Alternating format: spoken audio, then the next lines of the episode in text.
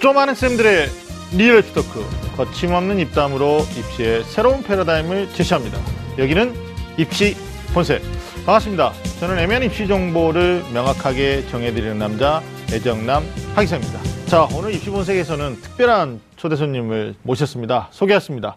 우리 입시 본색에서 처음으로 모시는데요. 자 우리 한국 진로진학정보원 사무국장님이시고 동시에 대학 입시 분석 전문가이신 조훈 선생님 나오셨습니다. 반갑습니다. 반갑습니다. 조훈입니다. 네. 아, 오랜만입니다. 그러니까요. 예. 오늘 입시 본색에는 처음 나오셨는데 네, 그렇죠. 스튜디오도 예. 처음 보시고 네네네. 어떻습니까 느낌이? 어, 상담받고 대학가자하고 사뭇 다른 분위기고요. 예. 어, 이거 뭐 이제 그 전쟁터에서 이렇게 전쟁하는 분위기입니다. 예.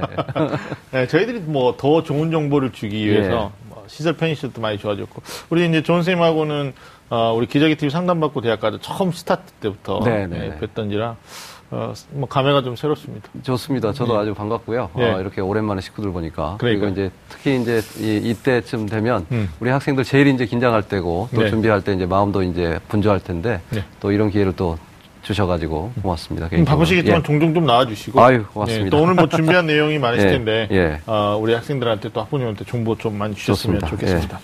어, 우리 조훈 선생님 좀 모신 이유가 있습니다. 어, 뭐좀 있으면 이제 수시 원서 접수가 본격적으로 시작이 되는데, 네. 사실 원서 접수가 끝났다고 입시가 다 끝나는 게 아니잖아요. 그렇죠. 네. 어, 뭐 마지막까지 정시를 위해서도 수능해야 되고, 또 최저학력 기준 요구하기 때문에 이제 수능 준비에도 많은 수능이 시간을 썼는데, 되고, 네, 어, 논술이라든지 네. 또는 적성, 대학별고사 있는데 네. 사실 대학별고사 중에서는 또 면접이 또 가장 큰 부담 중에 하나거든요. 예, 예. 별도로 학생들이 많이 준비하지도 네, 네, 않았고. 네, 네. 어, 특히나 학생부 어, 종합 전형을 준비한 친구들은 1단계를 이제 서류로 통과하는데요. 그렇죠. 네. 뭐 학생부나 자기소개서 또는 추천서 요구하는 대학들이 네, 있는데 네. 통과가 되면 네네. 아주 빠른 시간 내에 면접을 봐야 된단 말이에요. 네, 네, 네. 그래서 어, 수시 상담하는 과정에서도 학생들이 선생님 면접 어떻게 해야 돼요? 뭐 네. 사실상 우리가 교육과정 안에서 면접 준비를 안 했기 때문에 네, 네, 네. 뭐 학교에서 이제 주로 어, 모의 면접 형태로만 그렇죠. 어, 네. 학생들끼리 또는 선생님들이 좀 지도 네, 편달 받는 형태라서 좀 어려움이 많는데 맞습니다. 자 오늘 어, 걱정이 많은 학생들을 위해서 학생부 종합 전형의 최종 관문 면접 이라는 주제로 어떻게 하면 면접을 준비를 잘 할 수 있을지 네. 우리 조은 선생님하고 함께 이야기 아, 나눠보도록 하겠습니다. 뭐 조은 선생님께서 알려주시는 면접에 대한 어떤 핵심적인 노하우들이 네. 또 미니 특강을 통해서 준비가 되어 있으니까 아, 면접에 대한 좀 자신감이 없는 학생들이나 네. 또는 여기에 대해서 고민 때문에 밤잠을 설치는 학생들이 있는데 오늘 입시본색 어, 절대 놓치지 마시고 네. 어, 끝까지 함께 해 주셨으면 좋겠습니다. 자 그럼 입시본색 본격적으로 시작해 보겠습니다. 꽉 막힌 입시 전략부터 수준별 입시 정보까지 매주 금요일 밤 입시 본색이 입시의 모든 것을 알려드리겠습니다. 입시라면 좀 안다는 쌤들의 리얼 입시 토크 입시 본색!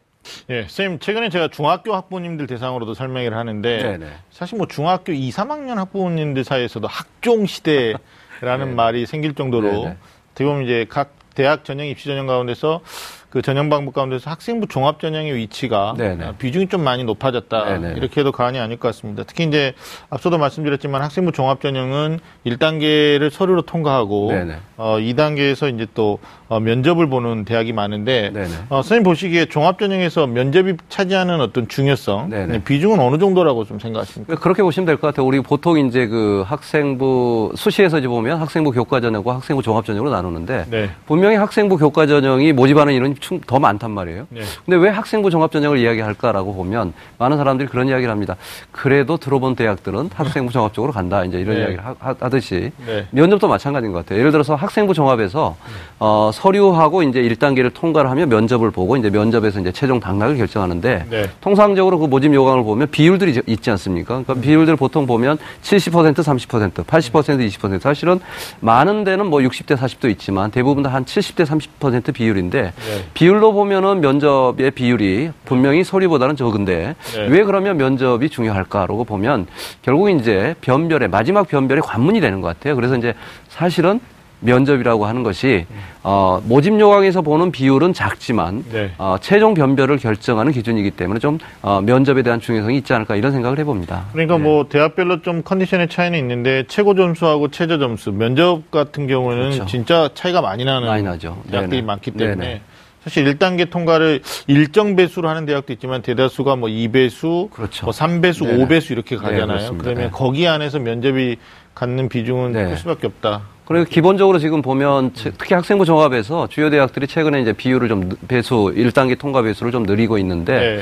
뭐 예전에 보면 두 배수 세 배수가 이제 일반적이냐 최근에는 이제 네 배수 다섯 배수까지 이제 많은 것은 네. 결국은 2단계에서 한번 제대로 봐보자라는 생각이 좀 담겨 있는 것 같고요. 물론 이제 그 대학마다 좀 차, 차이가 있, 듯이 예를 들어서 이제 뭐 한양대 학생부 종합전형이라든가 뭐 성균관대 뭐 어, 인재전형 같은 경우 같은 경우는 이제 아예 그냥 면접 없이도 뽑겠다. 그렇습니다. 예, 네. 예. 그래서 이제 분명하게 학교별로 이렇게 흐름이 좀 달라지고 있다 이렇게 보시면 될 것 같아요. 그러니까요. 네네. 뭐 아예 서류만 뽑는 대학에 대한 부담은 또 오히려 면접이 없으니까 그렇죠. 그 다른 요소들에 대한 비중이 더 큰 거죠. 그렇습니다. 어떻게 보면 어, 교과 성적이나 비교과에 좀 자신이 없는 학생들 입장에서는 1단계 어떻게든 들어가 보고 그렇죠. 어, 네. 면접으로 내가 뒤집을 수 있으면 더 좋겠다라는 그렇죠. 바람이 네네네. 있겠죠. 네네. 그런 희망 심리를 우리가 좀 어, 10분 읽어서 오늘 좀 많은 맞습니다. 정보를 줬으면 좋겠다는 생각이 듭니다. 네. 자, 본격적으로 네. 합격을 좌우하는 면접에 대해서 구체적인 이야기를 나눠볼 텐데 아, 우리 제작진 들이 보통 제작진이 아니거든요. 그래서 뭐 정말 사전에 네네. 많은 조사를 하셔가지고 네. 어, 입시 관련 기관들의 이제 게시판들에 네네네. 뭐 학생들이 질문들을 많이 올려요. 그렇죠. 네, 네. 그래서 그 질문들 중에서 면접 관련된 좀 질문 네네. 또는 뭐 소문, 네네. 어, 진상 파악이 필요하다 이런 것들을 전부 긁어 모아가지고요. 예전에 아, 기상대회 진행할 때는 그렇게 어려운 게 없었는데 여기 와서 보니까 분위기가 확 달라졌습니다. 그래요? 확실히. 어, 네네네. 더 열심히 하는 거죠. 아, 그렇습니다. 예, 예. 예. 아마 어, 초창기 기상대보다는 또 그 시청자들이 네. 기대치가 더 많이 높아졌다. 역시, 뭐 예, 이렇게도 어, 평가할 수 있을 것 같아요. 예. 자, 대입 면접에 대한 궁금증은 이제 OX로 우리가 아, 예, 명쾌하게 해결해 보자. 예, 예. 해서 선생님한테 예. OX 판도 드렸는데 네. 제가 좀 몇 가지 질문을 좀 드리도록 하겠습니다. 어, 첫 번째 질문이 네. 어, 면접 준비는 어, 1, 2단계 전형이기 때문에 그렇죠. 어, 네. 1단계 합격이 발표된 다음에. 예, 그래, 그 다음에 준비해도 충분하다. 네네. 자, 여기에 대해서 네. 어, 우리 선생님 OX로 네. 자, 충분합니까? O고요. 네. 그렇지 않다. X입니다. 네네네. 예. 아, 표시하면 되나요? 네, 들어주시면 좋습니다. X입니다. 예상했던 대로 X입니다. 네. 자, X 말씀해 주시죠. 네네. 왜 그랬습니까? 뭐그 이유는 뭐 잘 아시겠지만 사실은 물론 우리 학생들 입장에서 보면 단계별 전형이라고 그러면 일단은 1단계를 통과해야지 면접 보는 거 아니냐. 네. 그러니까 당연히 자소서라든가 학생부에 있는 기록들 여러 가지를 이제 연구하고 일단 1단계를 통과한 이후에 준비하자고 하는 친구들이 있는데 사실은 이제 학교별로 좀 차이는 있는데요. 특히 그 어, 이공계열 같은 경우에 그 전공 지식형 질문을 면접에서 채택한 학교들 같은 경우는 사실은 굉장히 심층 문- 면접 맞아요. 문제는 많습니다. 이제 그래서 단기간에 이걸 준비하기는 좀 어렵습니다. 예를 들어서 지금 그 포스텍 같은 경우는 아예 이제 그 포스텍이라는 잡지를 통해서 어, 미리 면접에 대해서 전공 지식에 대한 관련된 것들은 미리미리 준비하라 이런 내용을 안내하는 대학도 있듯이 네. 결국 이제 면접이라고 하는 것이 바로 이제 닥쳐서 준비하는 것보다는 역시 네. 이제 아, 같이 준비하는 게 맞지 않을까. 특히 그 수능이라든가 그다음에 이제 내신 내신이라든가 그리고 이제 학생부를 점해서 이렇게 쭉 가는 것이 오히려 낫다라는 그런 생각을 들고요. 네. 물론 이제 그 1단계를 통과한 다음에 또 면접에 대한 준비를 할 때는 면접의 태도라든가 또 면접장에서의 여러 가지 어떤 분위기를 하는 것 이런 것들은 이제 우리가 흔히 말해서 이제 음, 그렇죠. 어, 그 우리 시험 닥쳤을 때.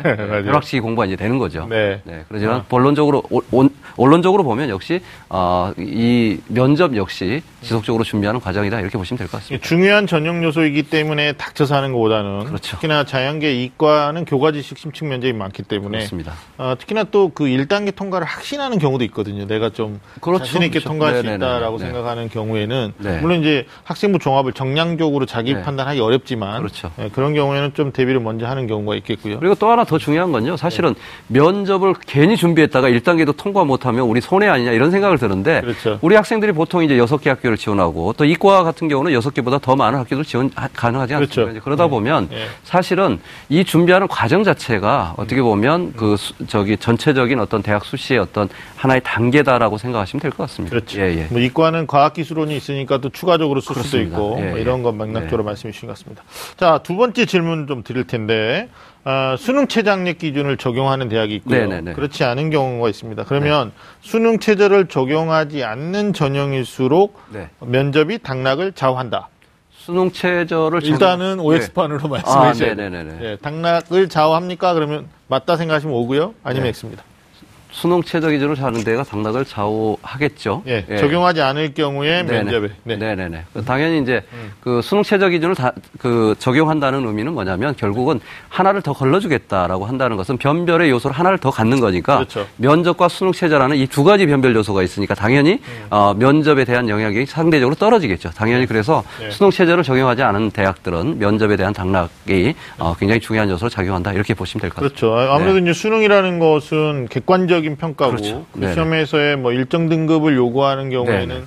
그래서 아마 제가 봤을 땐 대표적으로 서울대인 것 같아요. 그러니까 네. 서울대학교가 지역 균형으로 할 때는 이제 단순한 체제로- 인성 면접 그렇죠. 형태로 예, 예. 어, 수능 체제를 요구하니까 네. 좀 이렇게 심플하게 보는 거고 그렇죠. 일반 전형 같은 경우는 수능 바보죠. 체제가 없으니까 면접이 되게 어려운 어렵지요. 네, 맞습니다. 그런 구조. 예, 예. 근데 이제 반면에 올해 고려대 같은 경우는 논술 없애고 면접으로 가는데 네 네. 뭐 어떤 형태로 이제 볼지는 뚜껑을 열어봐야 알겠지만 들리는 얘기로 보면 수능 체제를 적용하면서 또 면접을 쉽지 않게 볼 것 같단 말이에요. 그렇습니다. 네, 그러니까 뭐 이거는 모든 대학에 해당되는 말은 아닌데 그렇죠. 어, 네, 최장력 일반적으로. 기준을 네. 놓고 네. 어, 이걸 적용할 때와 그렇지 않을 때 네, 네, 그러면 보편적으로는 적용하지 네. 않을 때는 면접에 그렇습니다. 비중이 크다. 네. 이렇게 말씀해 주셨습니다. 자 다음 질문 또 바로 이어서 질문 드릴 텐데 어, 면접을 보는 수시 전형의 경우 면접. 보는 이제 전형이 거의 이제 학생 종합이 그렇죠. 많은데요.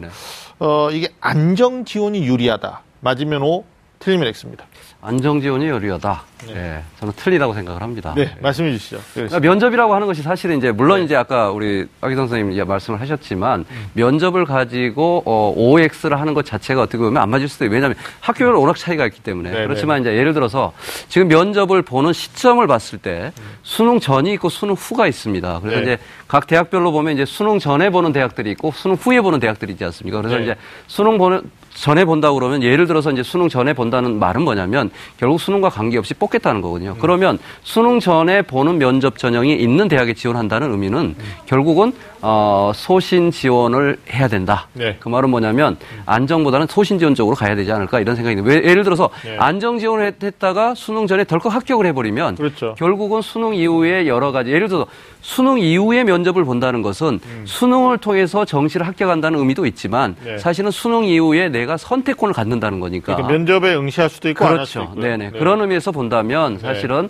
수- 수능 이전에 보는 대학들이 있죠. 예를 들어서 이제 연세대학교 면접 형 질- 전형이라든가 네. 뭐 숭실대학교, 고려대학교 고교 추천 전형 원. 음. 들어서 그다음에 숙명여대라든가 한국외대 같은 경우 보통 이제 수능 이전에 이제 보기 때문에 네. 이 전형을 지원하는 우리 친구들 같은 경우는 사실은 소신 지원을 하는 게 맞겠죠. 안정 지원한다 했다가 음.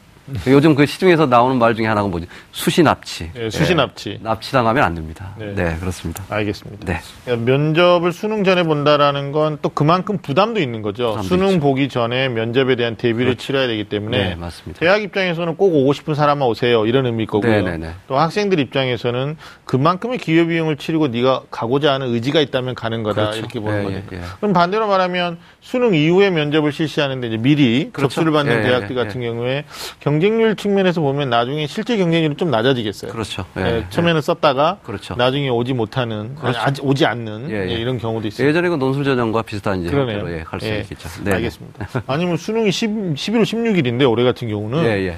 11월 4일 날 면접 요구하는 대학도 있으니까. 그거 상당히 좀 부담이 될 것 같습니다. 그러니까 아예 뭐 10월 달에 보면 예, 예. 좀그 애들이 갔다 와서 충격으로부터 좀 알아작용하고 어? 안심한 예. 다음에 수능 공부하면 되는데 네, 맞습니다. 11월 4일이면 거의 뭐 2주 전이거든요. 그렇죠. 그러니까 예. 면접 못 본 친구들 입장에서는 좀 흔들릴 수도 있겠죠. 네네. 그리고 또 하나는 이제 수능 이후에 보더라도 보통 수능 이후에 보는 날짜가 네. 어, 12월 2일, 3일 주말에 이제 몰려 있기 때문에 사실은 이것도 마찬가지로 부담이 됩니다. 사실 네. 그렇죠. 아 이게 원서 상담할 때뭐 네. 우리 선생님도 많은 질문을 받을 텐데 면접일이 중복되는 대학도 많아요. 그렇죠. 예, 예. 그래서 이제 뭐 동시 지원, 그렇죠. 뭐 택일 응시, 뭐 이런 전략을 그래서 어, 논술 전형 같은 경우는 일부러 시간을 피하거나 날짜를 조정해가지고 네네네. 여섯 장을 다 살리려고 하는데 네. 불가피하게 면접 쓰는 경우에는 네네. 뭐두개 대학이 겹친다. 겹치죠. 그때 네. 질문이 어, 1단계를 다 통과한다면 이제 두 개 대학이 겹치는 그렇죠. 거죠. 네네네. 뭐 1단계 다 된다는 보장이 네네. 없으니까 네. 아무래도 면접 전형 같은 경우에는 이 일정에 따라서 네. 어, 결국은 어, 못 가는 대학도 생기는 경우 그렇죠. 예. 뭐 어떻게 보면 행복한 고민일 수도 있는데 네. 또 일정 조율을 아주 어, 세부적으로 한다 그러면 그 일정을 맞추는 것도 하나의 전략적인 방법인 것 같아요. 네. 어차피 우리 학생들이 모든 학교를 다 지원할 수는 없으니까 네. 결국 정해진 범위 내에서 여섯 개 학교를 지원한다고 하면 아, 굳이 이렇게 면접이 겹치는 학교들을 이렇게 다 몰아서 하- 하는 것보다는 조금 분산을 하는 것도 네. 어, 어떻게 보면 현명한 또 전략 중에 하나가 아닐까 이런 생각도 해봅니다. 알겠습니다. 네. 다음 질문 드리면 네. 면접은 학생부 종합 전형만 있다. 맞습니까? O 아니면 X? 네, 틀리죠. 당연히 X죠. 네네네. 말씀해 주시죠. 그러니까 지금 오늘 네. 이제 특집이 이제 학생부 종합 전형과 관련된 면접 전형이고 네. 사실은 이제 학생부 종합 전형 말고도 학생부 교과 전형 같은 경우도 이제 면접의 변별을 아, 갖습니다. 그렇죠. 네. 네. 그리고 이제 아, 우리가 이제 많은 학생들은 지원하지는 않겠지만 또 특기자 전형 같은 경우 아주 면접이 중요하기 때문에 그렇죠. 네. 결국 이제 면접이라고 하는 것은 이제 크게 보면 학생부 교과 그리고 이제 학생부 저기 종합 전형 그리고 전형. 이제 예, 특기자 전형 이제 크게 보면 세 가지라고 볼 수 있을 것 같고요. 네. 뭐 경우에 따라서 뭐 정시하는 학교도 뭐 일부 뭐 면접을 보는 학교도 있겠지만 기본적으로 그 수시에서는 있지만 아, 역시 이제 면접의 꽃이라고 하는 것은 학생부 종합 전형에서 예, 네. 그게 이제 가장 꽃이라고 저는 생각합니다. 아무래도 종합 전형은 또 앞에도 말씀드렸는데 체제를 보지 않는 대학이 많기 때문에 그렇죠. 예, 예. 면접의 비중 그렇죠. 이게 학생들의 예. 부담으로 또 작용할 맞습니다. 수 있다. 예. 알겠습니다. 자 마지막으로 질문 드릴 거 이제 제출하는 서류가 있습니다. 네네네. 서류 기반으로 면접하는 경우도 있고 네. 어, 이게 이제 학생부는 똑같아도 대답은 대학별 인재상에 맞춰서 네네네. 어, 좀 대답을 해야지 유리하다. 네네네. 자, 여기에 대해서 그러니까 제출하는 서류는 네네네. 똑같은데 네. 대학의 인재상에 맞춰서 좀 대답하는 게 네. 어, 맞춰서 좀 대답하는 게 유리하다. 맞으면 O 아니면 X입니다. 예, 저는 오를 듣겠습니다. 네, 당연한 이야기인데요. 네, 사실은 네, 네. 그 우리가 이제 그 대학별 인재상이라는 것에 있어서 우리 학생들이 바로 다가오질 않아요. 네. 사실 저희들도 마찬가지죠. 예를 들어서 고려대학이나 연세대학교, 경희대학이나 뭐 중앙대학교가 어, 중앙대학교 다빈치 인재 전형과 경희대학교 네오르네상스의 인재상이 어떻게 다를까? 사실은 어떻게 보면 굉장히 막연하거든요. 그렇죠. 네. 근데 어, 사실 학교의 모집 요강을 보거나 학교에서 이야기하는 인재상은 분명히 다릅니다. 음. 그러니까 이제 그런 인재상이라고 하는 건 아주 세세하게 들어가면 모든 것을 다 같이 전체적으로 보는 전형이냐 아니면 아주 핵심적인 부분에서 아주 세부적인 것을 예를 들어서 한우문을 파는 유형이냐 전체를 봤을 때 어떻게 보면 아, 그 다양한 어떤 역량을 가지고 볼 것이냐에 따라서 이 인재상도 달라, 달라지듯이 네. 결국은 학교가 추구하는 인재상에 맞춰서 음. 답변을 하는 것은 아, 상당히 우리 학생들이 점수를 맞는데 유리할 것이다. 왜냐하면 결국 면접도 면접관들이 평가를 할 때 단순히 그냥 보고 얼굴 보고 잘생겼으면 뭐 점수를 주고 이런 게 아니라 그렇죠. 평가 요소라는 게 있고 평가의 배점이 있기 때문에 이 요소와 배점에서 그걸 주, 주다 보면 결국은 거기에 맞춰서 평가를 하게 됩니다. 그래서 어떻게 네. 보면 어, 당연히 학교의 모집별 인재상, 인재상과 연결돼서 어, 똑같은 질문이라 하더라도 조금은 다르게 답변할 수 있는 것들 물론 이제 뭐 저기 전혀 다른 건 아니지만 결국 그 학교에 맞춰서 맞춤형 답변을 하는 것이 유리하다 저는 그렇게 네, 생각합니다. 맞습니다. 네. 인재상에 맞춰서. 네. 그러니까 결국은 면접 전형은 얼굴을 대면해서 하는 거기 때문에 그렇죠. 대학이 이미 제공하고 있는 정보에 대해서 충분히 습득을 하고 가야 맞습니다. 된다. 예, 뭐 예. 이 말씀으로 정리될 수 있을. 것 같고요. 이제 OX의 판에 대한 부담은 아, 없습니다. 아, 제가 또 여쭤볼 게 네. 뭐 대학마다 또는 네. 학과마다 아, 요구하는 인재상이 다를 수 있고 또 학과의 어떤 적합도, 네네. 전공 적합도라고 할수 그렇죠. 있겠죠. 네. 다를 수 있는데 어, 면접 준비해야 되는 수험생이 꼭 체크해야 되는 유의 사항이 네네네. 있다면 우리 선생님 좀 몇 가지 정리해 주시죠. 네. 어, 최근에 보니까 이제 각 교육청에서 면접 대비 자료들 많이 나옵니다. 그래서 네. 이제 서울시 교육청에서도 이제 그, 어, 그 면접에 대해서 대비를 하라. 이제 이런 것에 대해서 이제 그 나오는데 굉장히 좋은 말들이 있더라고요. 예를 들어서 크게 세 가지를 봐라. 어, 첫 번째는 모집 요강에 대한 탐구가 첫 번째다. 모집 그렇죠. 요강이. 그 다음에 이제 사실 이제 그 대학별 논술고사처럼 면접도 각 대학별로 보면 면접에 대한 유형이 있습니다. 물론 이제 면접의 유형이 그 전해에 나왔던 면접 유형이 그 다음에 나오라는 보장은 없지만 기본적으로 면접의 유형이라는 게 굉장히 중요하고 또, 또 마찬가지로 각 학교에서는 자료실을 통해서 어, 그 전해에 했던 면접에 대한 유형들을 이렇게 자료실에 이렇게 탑재를 하게 돼 있거든요. 네. 그래서 그것을 우리가 미리 보고 나서 기출문제 유형을 보는 것도 굉장히 중요한 요소인 것 같아요. 그 다음 마지막 요소가 하나가 뭐냐면 기출문제를 어떻게 답변했는지 그리고 현장에서 어떤 것에 대해서 생생한 정보를 주는 것은 결국은 1년 전에 응시했던 선배의 어떻게 보면 후기가 중요하다고 생각합니다. 그래서 어떻게 보면 모집 요강과 어, 자료실에 있는 기출 문제 그리고 네. 이제 어, 그 전에 봤던 선배들의 그 후기 네. 요세 가지를 어, 대학별로 이렇게 잘 숙지를 한다면 네. 어떻게 보면 면접에서 굉장히 좋은 어, 그 단기간에 준비할 때는 아주 중요한 전략 중에 하나라고 저는 생각을 합니다. 네, 제가 좀 하나 덧붙이면 네네. 보통 이제 얼마 전에 어떤 학생 만났는데 기계공학 가고 싶다 그래요. 기계공학의 범주가 굉장히 넓고 네네, 또 그렇죠. 깊잖아요. 예. 그러니까 어, 대학마다 또 기계공학은 다 개설돼 있는데 네. 사실은 이제 전공 교과 과정 안에 가 보면 본인이 하고 싶은 게 안 돼 있는 데도 있어요. 그렇죠. 네. 그래서 원하는 학과에. 어떤 교과 과정을 좀 미리 살펴보는 것도 면접 그렇죠. 준비할 때는 굉장히 네네네. 중요한 요소가 네네네. 되지 않을까. 네. 그래서 보통 이제 그 자기소개서를 쓸 때, 네. 어, 1번 질문 같은 경우는 이제 학습 경험에 대한 이야기를 하고, 2번 질문 같은 경우는 이제 학교 활동에 대한 세 가지네. 그리고 3번 질문 인성 면접인, 인성과 관련된 문제인데, 네. 그렇죠, 그렇죠. 네 번째 문제가 결국 이제 개별 질문인데, 개별 학교에서 보면 나온 것 중에 대, 대표적인 게 뭐냐면, 어, 진로에 대한 동기, 지원 동기, 학과에 대한 지원 동기, 그리고 이제 입학 후 학업 계획입니다. 우리 학위 선생님이 말씀하신 것처럼 입학 후 학업 계획에 대한 부분을 굉장히 리서치가 잘 돼야 되거든요. 이게 결국은 나중에 면접하고도 연결이 됩니다. 그래서 어, 자소서를 쓸 때 그 입학 후 학업 계획 그리고 이제 졸업 후 진로 계획에 대한 그 문제가 나오는 학교들 같은 경우는 사실 학교에 대한 세부 커리큘럼을 잘 숙지하는 것도 하나의 좋은 방법인 것 같아요. 네, 알겠습니다.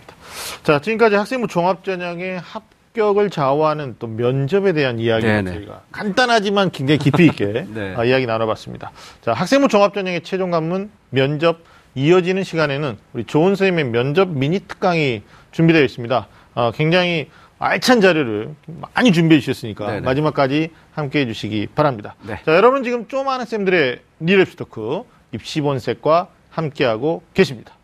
네, 오늘 면접에 대한 구체적인 이야기를 나누고 있는데 사실 면접이 두려운 학생들이 태반입니다. 아, 정말 부담스러운 수험생들을 위해서 100% 활용 가능한 실전편 우리 조은 선생님이 면접 대비 요령에 대해서 미니 특강을 준비해 주셨습니다. 선생님 준비되셨죠? 네, 준비됐습니다. 부탁드리겠습니다. 네. 안녕하십니까 조은입니다. 여러분들을 위해서 미니 특강 면접을 위한 미니 특강을 진행하도록 하겠습니다. 아 이제 면접을 우리가 앞두고 있는 우리 학생들 입장에서 보면 이제 마지막 관문이라고 보시면 될 것 같아요. 근데 이제 사실은 면접을 준비할 때는 기본기에 튼튼해야 됩니다. 그리고 면접에 대한 유형을 분석을 하고 나서 이제 우리가 준비를 하면 훨씬 더 효과적인 어, 면접을 준비할 수 있을 것 같습니다. 자 면접에 대한 절차부터 좀 진행을 해볼까요?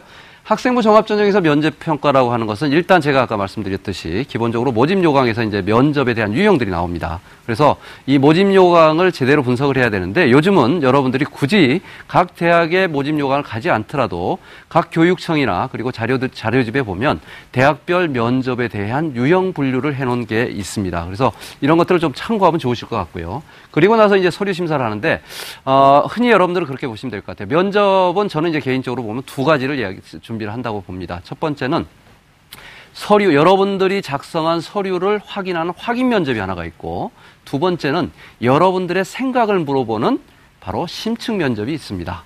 야, 이 차이는 어떤 차이냐면 결국 여러분들이 자기소개서 그리고 3년 동안의 여러분들의 기록인 학교생활 기록부 또 선생님들의 이제 추천서 같은 경우를 기본으로 해가지고 그 기본에 바탕한 어, 면접 질문이 들어옵니다. 이제 이런 것들은 뭐냐면 팩트에 대한 확인 면접이죠. 그래서 요즘 그 요즘 그 종편에 뭐, 뭐 방송에 보면 팩트 체크를 하듯이 사실에 대한 확인하거든요. 그러니까 이 사실에 대한 확인을 제대로 해줘야 되는데 사실은 본인의 학생부에 어떤 기록이 없는지를 가지고 없는지를 어, 우리가 제대로 인지하지 못하고 면접장에 들어가는 친구들이 의외로 많습니다. 그래서 가장 기본은 자기가 작성한 서류 그리고 자기의 기록을 했던 학생부에 대한 사실 확인에 대한 것을 준비, 준비하자. 이게 이제 첫 번째고. 두 번째는 뭐냐면 결국은 심층 면접인데, 물론 심층 면접이 여러 가지가 있습니다.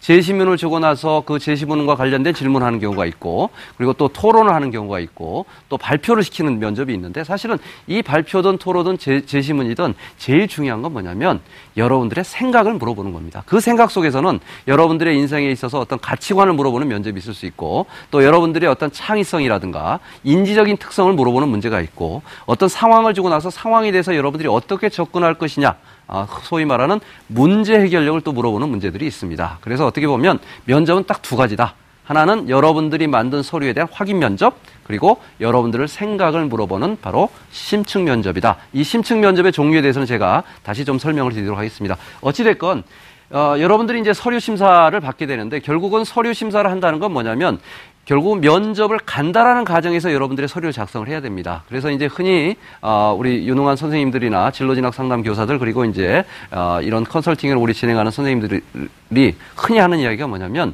결국은 자소서를 쓸 때 예상 질문을 생각을 해두고 자소서를 써라 이런 이야기 합니다. 예를 들어서 여러분들이 이제 학생부 기록을 보고 나서 어, 입학 사정관들이 여러분들의 어떤 질문합니다. 예를 들어서 이런 거죠. 건축학부 건축학도가 되고 싶은 꿈을 가진 아이가 건축학과에 지원을 하게 되는데 어, 이런 질문이에요.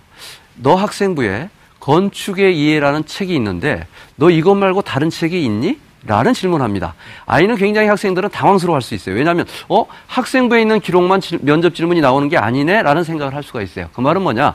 적어도 내가 건축학도가 된다라는 생각을 가지고 있으면 건축학과 관련된 것은 다른 학생들에 비해서 조금 더 많은 책, 많은 경험을 했다라는 가정하에 바로 어, 입학 사정관들이 질문하는 겁니다. 그러니까 그런 것에 대한 대비를 하듯이 바로 여러분들은 자기소개서를 쓰고 학교 생활 기록부를 분석을 할 때부터 면접에 대한 대비를 한다라고 보시면 될 것 같습니다. 그래서 서류에 대한 준비가 결국은 아, 면접에 있어서의 준비의 첫 걸음이다 이렇게 보시면 될 것 같고 그리고 나서 이제 심층 면접이 이루어지는데 이 심층 면접에 대해서는 아까 말씀드린 것처럼 여러분 서류에 대한 확인 면접 말고 심층 면접이라고 하는 것은 여러분들이 가지고 있는 잠재력이나 창의성이나 사고력이나 이런 것들을 보고 그다음에 또 인성과 관련된 최근에 이제 인성 같은 게 굉장히 중요하고 특히 학교 내에서 인성 요소라고 하는 것은 공동체 의식을 굉장히 중시합니다. 그래서 여러분들이 썼던 아, 자기소개서 3번 질문에 나눔, 배려, 협력, 갈등 관리라고 하는 이 질문의 요소가 바로 공통적인 의미에서 보면 공동체 의식입니다.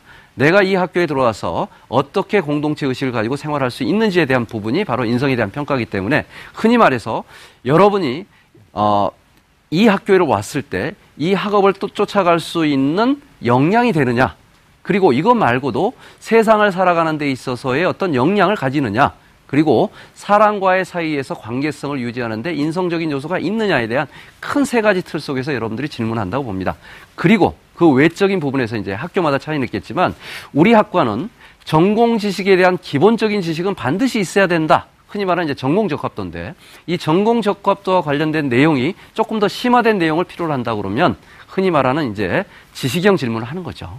그리고 이제 또 하나는 그렇지 않다 하더라도 어찌됐건 이 학과에 들어오면 어떤 부분에서 역량이 필요하다 하는 역량 면접을 하는 겁니다. 이제 그런 것들이 바로 심층 면접과 토론에서 벌어지는데 최근에 이제 토론형 면접 같은 경우는 많이 하지 않습니다. 왜냐하면 토론형 면접을 많이 하지 않는 이유가 있습니다. 그 이유는 뭐냐면 흔히 말해서 면접을 할때 편승 효과라는 게 있거든요. 이게 밴드웨건 이펙트라고 그러는데 예를 들어서 말을 잘하는 사람이나 표현력이 상대적으로 뛰어난 사람이 상대적으로 뛰어나지 않는 학생들이 답변할 때 그 답변을 가로채서 이렇게 답변하게 되면 어떻게 보면 공정하고 객관적인 평가에 조금 문제를 가지고 있다라는 측면에서 보면 토론 면접보다는 발표나 개별을 개별 질문을 통해서 이렇게 면접하는 것이 많습니다. 그리고 이제 여러분들한테 최종 선발하는데 어찌됐건 이 부분에서 면접이라고 하는 것은 여러분들의 요강 분석부터 서류를 준비할 때부터 예상 질문을 하고 그리고 학교별 면접 유형을 정확히 파악한 다음에 준비를 한다 그러면 아, 상대적으로 여러분들이 짧은 시간 안에 다른 과목보다는 짧은 시간 안에 굉장히 효과적인 실적을 거행할 수 있다는 생각이 듭니다. 자, 그러면 면접에 대해서 조금 더 한 걸음 좀 더 들어가 보도록 하겠습니다. 면접에 대해서 어 그러면 대학들은 주로 면접을 통해서 어떤 걸 보고 싶어 하느냐. 그래서 흔히 말하는 이제 핵심 역량에 대한 부분이 있고 학교에 있어서의 어떤 인재상과 관련된 내용이 있는데 사실은 이제 핵심 역량이라고 하는 것의 가장 중요한 부분이 바로 대학 수업에 대한 이수 능력입니다. 흔히 말하는 이제 전공 적합도에 관련된 부분인데 예를 들어서 이 학생이 정말 인성이 뛰어나고 발전 가능성이 있는 친구지만 아, 최저 학력에 대한 부분에 대한 부담을 갖고 있는 것은 역시 아, 모든 사람들의 걱정처럼 바로 담당 교수들의 걱정이 가장 큰 부분입니다. 그런 의미에서 보면 전공 지식과 관련된 부분이 어느 정도 준비가 돼 있는지 또 그것을 아, 입학 이후에 따라올 수 있는지에 대한 것을 우리가 검증할 수 있는 것들 이런 것들이 이제 대학 수업 능력에 대한 부분을 핵심 역량 으로 보고요. 또 최근에 이제 글로벌 역량이라는 말을 많이 쓰는데 물론 이제 글로벌 역량이 영어 성적을 꼭 이야기하는 건 아닙니다. 이 글로벌 역량이라고 하는 것은 어, 열린 사고, 열린 태도 그리고 이제 한마디로 이야기하면 어, 굉장히 많은 부분에서의 사회가 요구하는 역량들이 있습니다. 아, 흔히 말하는 요즘 이제 그 2015년도 개정 교육 과정에서 창의 융합형 인재란 말을 많이 쓰는데 특히 4차 산업혁명이 이제 바로 이제 눈앞에 다가오고 있는 시점에서 보면 그런 부분에서 모든 것을 포용할 수 있는 어떤 열, 여, 여, 여, 역량들 이런 것들이 바로 이제 글로벌 마인드라고 이제 보시면 될 것 같습니다. 그래서 여기에는 미래를 어, 도전하는 도전 정신이라든가 창의성이라든가 그리고 다른 문화를 이해할 수 있는 어떤 상황에 대한 흔히 말하는 우리가 세상에 나가서 살아갈 수 있는, 능력을 이제 보는 것이 바로 이런 부분이고 그다음 이제 세 번째가 이제 역경 극복 의지인데요. 이 부분은 뭐냐면 자기 주도성이라고 저는 개인적으로 생각을 합니다. 그 말은 뭐냐? 내가 이 학과에 진학해서 이 전공을 공부한 다음에 내가 사회에 진출하기 위해서는 아 흔히 말하는 주도적인 삶이 중요합니다. 그런 의미에서 어, 자신의 역경을 극복하려는. 근데 이제 흔히 그런 이야기를 해요. 어? 역경이 없는 사람은 이런 걸 평가를 못 받습니까? 사실은 우리 학생들 기준에서 보면 역경이라고 하는 것은 구체적인 역경처럼 뭐 예를 들어서 집안에 문제가 있다든가 사고가 생겼다든가 뭐 부모가 이혼했다든가 이런 것도 역경이지만 사실은 세상을 살아가는 하나하나의 단계가 역경이라고 봅니다. 그런 부분에서 어떻게 내가 주도적인 삶을 살아가느냐에 대한 부분입니다. 그래서 흔히 말하는 핵심 역량이라는 것은 기본적인 대학의 수학 능력 그리고 어, 글로벌 마인드를 대표하는 어떤 창조적인 도전 정신, 그리고 이제 어, 내가 내 삶에 있어서 주도적으로 살아가는 어떤 하나의 이제 역경 극복 의지라든가 자기 주도성 같은 것을 평가하는 것이 바로 이제 핵심 역량이고 거기에 이게 이제 어떻게 보면 매트릭스 형태로 되어 있는데 각 학교가 가지고 있는 인재상의 구성 요소들이 있습니다. 아까 제가 이제 그 우리 어 하기성 선생님하고 같이 이야기를 할 때 이야기했지만 학교별로 똑같은 질문이라 하더라도 권학 이념이 다르고 어, 추구하는 인재상이 다르기 때문에 거기에 맞춰서 답변을 하는 것은 또 하나의 방식이라고 봅니다. 자, 여기에 대해서 평가에 대한 요소를 이야기했다면 그러면 어, 떤 면접에 대한 부분들이 있는지 그 부분들을 한번 같이 좀 더 넘어가도록 하겠습니다. 어, 면접에서 보고자 하는 가장 큰 역량이라고 하는 것은 저는 이제 세 가지를 봅니다. 첫 번째는 이제 인지적인 능력인데 이 인지적 능력을 보면 여기 보면 역량에 대해서 굉장히 많은 이야기들이 나와요. 예를 들어서 사고력, 이해력, 분석적, 논리적 사고력, 그 다음에 문제 해결력, 그 다음에 적성과 역량 관련돼서 여러 가지 대학에 대한 수학 능력, 그리고 표현력이라든가 의사소통 능력, 흔히 말하는 인지적인 특성이라고 하는 것은 결국은 여러분들의 역량 중심을 평가하는 것이다라고 봅니다. 그 역량에는 여러 가지가 있는데 사실 이제 여러분들이 볼 때, 어, 이 학교는 창의성을 평가하는데 창의성의 평가가 요소가 뭘까? 라고 이제 이야기를 할 때 굉장히 궁금해하는 게 많아요. 사실 이제 창의적인 어, 것을 본다라고 하면 어, 여러 가지가 있겠지만 어, 사고력을 볼 때 창의적으로 어떤 그 사고를 확장하는 능력 또 사고를 수렴하는 능력, 문제를 해결하는 능력, 이제 이런 것들이 이제 어떻게 보면 아주 정형화된 문제에 대한 유형을 볼수 있듯이 바로 인지적인 특성이 바로 이제 학업에 대한 따라가는 어, 능력이라든가 학업의 성취력 그리고 이제 어, 우리 사회가 요구하는 여러 가지 부분에서 역량을 이야기하는 게 바로 이제 인지적 특성이고 바로 이제 두 번째가 이제 정의적 특성인데 이 정의적 특성은 바로 이제 인성의 요소와 가장 관계가 있습니다. 여기에서는 이제 최근에 보면 인성이라고 하는 것은 이제 아까 제가 말씀드린 것처럼 공동체 의식이라는 것도 있고 그다음에 이제 뭐냐면 의사소통 능력 같은 게 있습니다. 또 리더십 같은 것도 있죠. 뭐 리더십이 있다, 의사소통 능력이 있다, 공동체 의식이 있다 굉장히 좋은 말이지만 사실은 이걸 전체적으로 봤을 때 우리 학교에 들어와서 이 친구가 적응해 나가기 위해서 필요한 인성적 요소를 이야기를 한 겁니다. 거기에 덧붙여서 앞으로 이제 잠재력이나 미래 성장 가능성까지를 봤을 때 우리가 갈 때 적응도라는 게 있거든요. 우리가 이제 흔히 말해서 여러분들은 학교 생활 기록부를 보면 자율 활동에 보면 자치 활동이 있고 행사 활동이 있고 적응 활동이 있듯이 학교에 들어와서 어떻게 이 아이가 적응을 할 수 있는지에 대한 역량 그리고 그것이 혼자만의 세계가 아니라 같이 가는 공동체 의식 속에서 공동체 사회라고 하는 그 사회 속에서 어떻게 어, 적응할 수 있는지에 대한 부분 이런 것들을 보는 것이 바로 정의적인 특성입니다.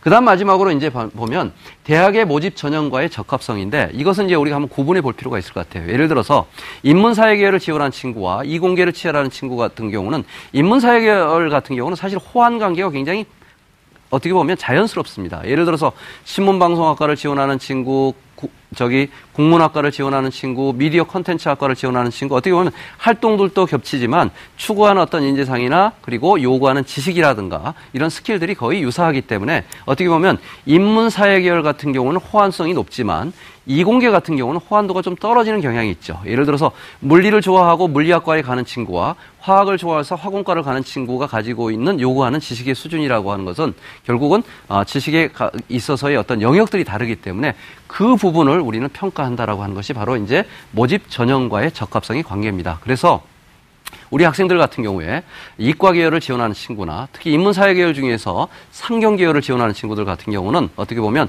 전공 적합도와 관련된 지식을 물어보는 어, 질문을 받게 되는 경우가 굉장히 많습니다. 그래서 이런 부분들을 여러분들이 꼭 주, 어, 주의 깊게 보시면 될 것 같습니다. 이렇듯 대학에서 보는 큰 세 가지 특징은 바로 이제 아, 우리 아이들의 어떤 사고력이라든가 역량을 보는 인지적인 특성이 있고 그다음에 인성이나 대인관계성이나 공동체 의식을 보는 정의적인 특성이 있고 학교의 인재상과 전공 적합도를 보는 전공 적합과 관련된 그리고 모집 전형과의 적합성을 가지고 평가하는 것이 바로 이제 면접에서 보려고 하는 요소다 이렇게 보시게 됩니다. 자 그러면 구체적으로 어떤 면접의 유형들이 있는지를 보겠습니다. 사실 이 부분은 여러분들이 지금 현재 여러분들이 지원하려고 하는 대학별 어, 그 면접 질문들의 기출 문제를 보면 그게 나오는데 크게 저는 네 가지로 분류를 했습니다. 첫 번째는 바로 지식형 질문인데 이 지식형 질문이 뭐냐면 예전에 보면 구술 면접으로 보시면 될 것 같아요. 그래서 여러분들이 어, 무엇을 알고 있는지를 물어보는 사실은 구술시험 형태의 질문입니다. 예를 들어서 어, 물리를 지원하는 아이한테 케플러의 이론에 대해서 설명을 해봐라. 사실 이제 이런 것들은 아, 전 전형적인 어떻게 보면 아, 구술시험 형, 형태의 바로 지식형 질문입니다. 이 지식형 질문은 사실은 1단계를 합격하고 준비하기에는 조금 늦은 감이 있죠. 그 말은 뭐냐면 이미 여러분들이 독서를 통해서 또는 교과 지식을 통해서 또는 수능의 심층 공부를 통해서 어, 여러분들이 가지고 있는 지식들을 평가하는 것이 바로 지식형 질문입니다. 이 전공과 관련된 지식형 질문을 어, 준비하는 것은 상당히 좀 시간이 걸리기 때문에 이것은 미리미리 준비를 하고 특히 어, 여러분들이 저기 지원하려고 하는 학교에 지원할 때 이 지식형 질문들이 기출 문제로 많이 나와 있다라고 보면 이 부분을 여러분들이 꼭 보시면 될 것 같은데요. 최근에 보면 이 지식형 질문에서 전공과 관련되지 않고도 물어보는 지식형 질문들이 있습니다. 어, 예를 들어서 이제 제시문을 주고 여러분들의 의견을 물어보는 게 있는데 작년에 나왔던 2016년도에 나왔던 문제 중에 예를 들어서 경희대학교 어, 그 네오 르네상스 전형에서 보면 제시 문제를 주는데요. 이 제시 문제를 줄 때 어떤 그 제시문에 대한 키워드가 나왔냐면 소수자 우대 정책이라는 키워드가 나왔습니다. 그러면 소수자 우대 정책에 대한 어, 제시문을 주고 15분 정도를 여러분들이 보게 하고 그다음에 면접을 통해서 여러분들의 의견을 구하는데 사실 소수자 의견에 대해서 15분 동안 어, 여러분들이 거기서 면접장에서 어느 정도 지식을 습득한 다음에 답변하기는 한계를 가지고 있습니다. 흔히 말하는 어, 최근에 이제 시사 이슈가 되는 시사성 있는 질문이나 이런 키워드를 중심을 가지고 또 이제 작년에 보면 이제 고려대학교 같은 경우가 이제 쏠림 현상이라는 그 키워드를 가지고 질문을 제시, 제시문을 줬는데 이런 쏠림 현상에 대한 제시문을 주고 나서 쏠림 현상과 관련된 너의 의견은 어떠냐? 쏠림 현상이 쓰여지는 여러 가지 사회 현상에 대해서 설명해 봐라. 자, 이런 것에 대해서 어떻게 너는 이런 과정이 있으면 너는 어떤 선택을 할 거니? 사실 이런 질문들이 주어졌을 때 우리 학생들이 굉장히 당황하는 경향이 있습니다. 자, 이런 것들은 바로 지식형 질문에서 이제 답변을 해줘야 되는 부분인데 여기에서는 시사성에 대한 이슈까지도 포함해서 준비를 해주면 좋겠다. 그래서 크게 보면 전공과 관련된 지식형 질문 그리고 시사 이슈와 관련된 지식형 질문이 두 번째고요. 그 다음에 이제 의견형인데 이것은 한마디로 이야기하면 여러분들의 생각을 물어보는 문제입니다. 아, 이 생각을 물어보는 문제가 굉장히 여러분들한테 좀 어려울 부분이 있습니다. 왜냐하면 인생의 가치관이라든가 인성적 요소 그리고 인성에 있어, 인생에 있어서 여러 가지 경험들을 토대로 여러분들의 생각을 묻는 문제죠. 예를 들어서 어, 어, 이과를 지원하는데 의, 사가 되는 길과 과학기술자가 되는 길이 있다. 어떤 것이 사회공헌에 이바지할 거니? 라고 물어봤을 때 많은 사람들이 당황을 합니다. 왜? 어떤 게 질문자의 의도일까? 사실은 이것은 답이 없습니다. 여러분들이 인생을 살면서 어떤 것이 가치로운 삶일까에 대한 것에 여러분들의 의견을 물어보는 것이 바로 이럽니다. 이런 문제에 대해서는 답을 구하기보다는 여러분들의 경험이나 가치관을 아주 솔직하게 이야기해 주는 게 제일 좋습니다. 그래서 이런 의견형 질문에 대해서 굉장히 당황스러워 하는데 이런 질문들은 어떻게 보면 질문의 유형을 파악한다면 여러분들이 도움이 될 수 있다고 생각합니다. 자, 세 번째로 넘어가겠습니다. 세 번째 같은 경우는 이제 상황형 질문인데요. 이 상황형 질문은 아까 이야기했듯이 여러분들이 활 활동을 했던 여러 가지 창의적 체험 활동이라든가 독서 활동 그리고 자율 활동 속에서 이런 활동을 했을 때 너는 어떤 상황에서 어떤 일을 했는지 그리고 무엇을 느꼈는지를 물어보는 것이 바로 이제 상황형 질문의 대표적인 어, 유형들입니다. 그래서 어, 확인 면접을 할 때 어, 네가 예를 들어서 자율 활동에서 이 동아리 활동을 했는데 과학 동아리에서 봉사 활동도 했네. 이 봉사 활동을 통해서 느낀 점을 뭐냐? 이제 이런 것들이 바로 이제 상황형 질문입니다. 이 상황형 질문에 대해서 어떻게 답변할지에서는 제가 한번 다시 보충하도록 하겠습니다. 그리고 이제 네 번째가 바로 이제 행동형 질문입니다. 이 행동형 질문이라고 하는 것은 뭐냐면 어 어떤 상황에서 너의 역할이 뭘고 그 역할에 대해서 어떻게 가져가는지에 대한 이야기하는 것이 바로 행동형 질문입니다. 흔히 말해서 상황형과 행동형은 여러분들의 학교 생활 기록부나 자기소개서나 그리고 추천서에 나와져 있는 여러 가지 팩트를 가지고 질문하는 겁니다. 그래서 이제 예를 들어서 거죠. 어, 너의 진로, 어, 진로에 대한 희망사항을 보니까 1학년 때 진로와 2학년 때 진로와 3학년 때 질문이 다, 다르네? 이, 지, 이 진로가 계속 바뀌게 된 이유를 한번 이야기해 봐야. 봐라. 이제 이런 것들이 바로 이제 그 상황형과 행동에서 나올 수 있는 질문의 유형들입니다. 흔히 또 이제 최근에 이제 우리 학생들이 굉장히 어려워하는 질문이 뭐냐면 가설 사고라는 게 있습니다. 뭐냐면 어떤 상황을 주고 그 상황에 대해서 너는 어떤 의견을 가지고 있느니 흔히 말하는 문제 해결력을 물어보는 질문들인데 이제 이런 것들이 굉장히 우리 학생들이 좀 어, 어렵다고 이제 느껴지는 바로 면접형 질문들입니다. 그래서 흔히 말하는 면접 질문의 유형은 바로 지식형, 그다음에 의견형, 그리고 상황형, 그리고 행동형과 질문, 관련된 질문들이 크게 네 가지로 볼 수 있다. 이렇게 보시면 될 것 같습니다. 자, 이렇게 면접의 질문에 있어서 제가 말씀드린 것처럼 크게 보면 두 가지. 아까 어, 여러분들 서류에 대한 확인 면접, 그리고 여러분들의 생각을 물어보는 심층 면접. 그 유형에 있어서 네 가지 분류 기준으로 간다면 여러분들의 지식을 물어보는 지식형 질문, 여러분들의 생각을 물어보는 의견형 질문, 그리고 어떤 상황을 주고 주고 그 상황 속에서 문제를 어떻게 해결할지에 대한 것을 물어보는 상황형 질문, 그리고 마지막으로 어떤 상황에서 너는 어떤 행동을 했고 그것이 너한테 어떤 의미를 줬는지에 대한 행동형 질문. 이 네 가지가 면접 유형에서 이렇게 아, 네 가지 유형으로 보시면 될 것 같습니다. 그래서 대학에서의 입학 면접에서는 이 네 가지 유형에서 다 포함된다라고 보시면 될 것 같습니다. 그리고 기술적으로 보면 이게 제시문이 있느냐 없느냐 전공 지식을 물어보느냐 안 물어보느냐의 문제지만 크게 보면 이 네 가지 유형으로 이렇게 다 들어와 있다 이렇게 보시면 될 것 같습니다. 자 그러면 어, 여러분들이 이제 답변을 할 때 어떤 준비를 할 거냐. 사실은, 어, 알고 있는 생각을 정리해서 답변한다는 게 굉장히 어렵습니다. 특히 면접장에서, 어, 굉장히 당황하기 쉽거든요. 우리 여학생들 같은 경우는, 어, 정말 매 답답하고 당황하다 보니까 울기도 하고, 어, 남학생들은 씩씩하게 잘 모르겠습니다. 이렇게 한마디로 그냥 끝내버리는데, 잘 모르겠습니다라고 하는 것이 제일 안 좋은 답변입니다. 왜냐?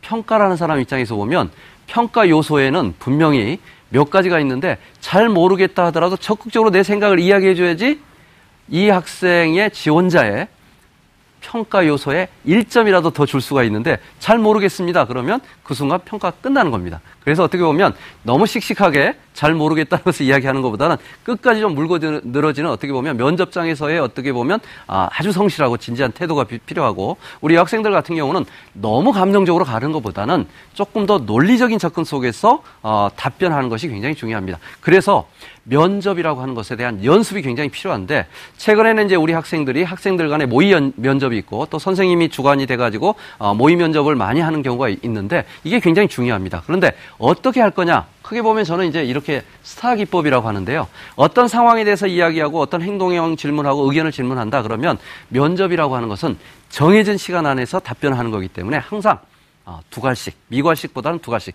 나는 어떤 거라고 생각합니다. 그리고 그 이유는 첫 번째 뭐다, 두 번째 뭐다, 세 번째 뭐다. 그러므로 나는 어떤 사람, 어떤 어, 행동을 했습니다. 어떤 생각을 가지고 있습니다. 저의 생각은 이렇습니다라고 해주는 것.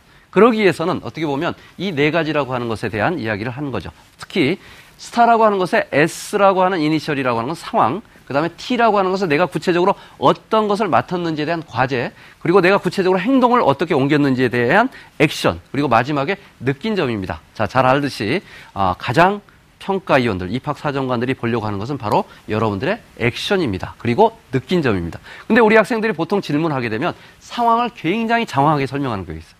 그래서 제가 이런 것들을 아주 간단하게 퍼센트지로 따지면 이 행동에 거의 40%의 답변을 하고 우리가 이제 상황이나 과제 속에서 한 20% 그리고 느낀 점까지 하면 여기서 70% 그리고 S하고 T에서 30% 정도의 답변을 하면 아, 굉장히 좋은 아, 답변이 될 것 같습니다. 그래서 이런 스타 기법에 의해서 답변하는 것을 기술적으로 여러분들이 생각을 한다면 면접에서 굉장히 어, 어떻게 보면 정해진 시간 하에서 좋은 효과를 볼 것 같습니다. 예, 짧은 시간이었지만 여러분들한테 간단하게 어, 면접과 관련된 또 면접 기술에 관련된 미니 특강을 전해드렸습니다. 마치겠습니다. 예, 선생님 강의를 듣고 나니까 오히려 이게 모르는 게 용기 있다 뭐 이런 정도로 우리 학생들이 예, 예. 좀 구체적으로 접근해야 되는 부분이 굉장히 좋은 요소를 많이 얘기해 네네. 주셨고 어, 아까 인상 깊었던 게 남학생들이 네. 포기가 빠르잖아요. 그렇죠. 아니 판단이 빠르다 이렇게 네네네, 말하시는데 요즘 뭐 어려운 질문 나오면 출입문 쳐다보는 학생들이 있대요. 그러니까 나는 네. 이 공간을 나가고 싶어. 네, 뭐 네, 그렇죠. 당연하죠. 예. 아, 선생님 말씀하셨던 것 중에 끝까지 뭐 감정 요소하기보다는 논리적으로 네, 그리고 교수님들한테 본인의 어떤 어, 긴장한 것도 좀 노출하면서 그렇죠. 한번 네. 더 얘기해 달라고 좀 물고 늘어지는 네, 뭐 네, 이런 좀 교수님들도 그런 아이들이 더 좋다고 얘기하시더라고요. 그럼요. 네네네. 그래서 굉장히 어떤 지식형으로 질문을 할 수도 있고 네. 상황으로 질문할 수도 있는데 아, 우리 학생들이 마지막까지 포기하지 않고 그렇습니다. 고사장의 그 어, 주어진 어떤 기회를 갖다가 네네. 마지막에 살리려고 하는 것이 면접의 마지막 요소로 좀 그렇습니다. 않을까 예. 생각해봤습니다. 네. 자 면접에 두려움을 느끼는 수험생들한테 정말 요긴한 말씀 많이 해주셨는데 아, 응원의 말씀 한마디 또 해주시죠. 네, 우리 학생들이 이제 한참 이제 자소서 그리고 이제 서류를 제출하고 나면 면접의 대상이 될지 안 될지에 대한 고민을 많이 하는데 일단 나는 면접을 간다라고 생각하시면 될 것 같고요. 그런 부분에서 여러분들이 그 짧은 시간에 가장 효과를 얻을 수 있는 것이 또 면접입니다. 그래서 어떻게 보면 여러분 힘내시고 자신감 있게 그리고 마지막으로 한 말씀 드리는 것은 결국은 입학사정관하고 기싸움입니다. 그래서 반드시 눈을 마주치는 연습을 꼭 하시고 들어가시기 바랍니다.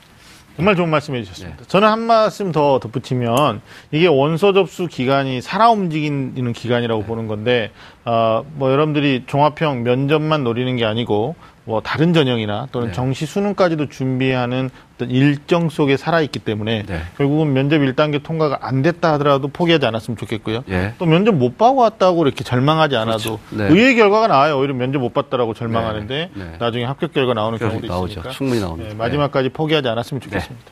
자, 오늘은 수시 원서 접수가 끝나고 마지막 관문이라고 할 수 있는 면접에 대한 아주 다양하고 깊이 있는 이야기를 나눠봤습니다. 오늘 특별히 어, 미니 특강까지 준비해 주시고 또 열강해 주신 좋은 선생님 감사합니다. 감사합니다. 자, 매주 금요일 밤 좀 아는 쌤들의 리얼리티 토크는 다음 주에도 계속됩니다. 함께 해 주신 여러분 감사합니다.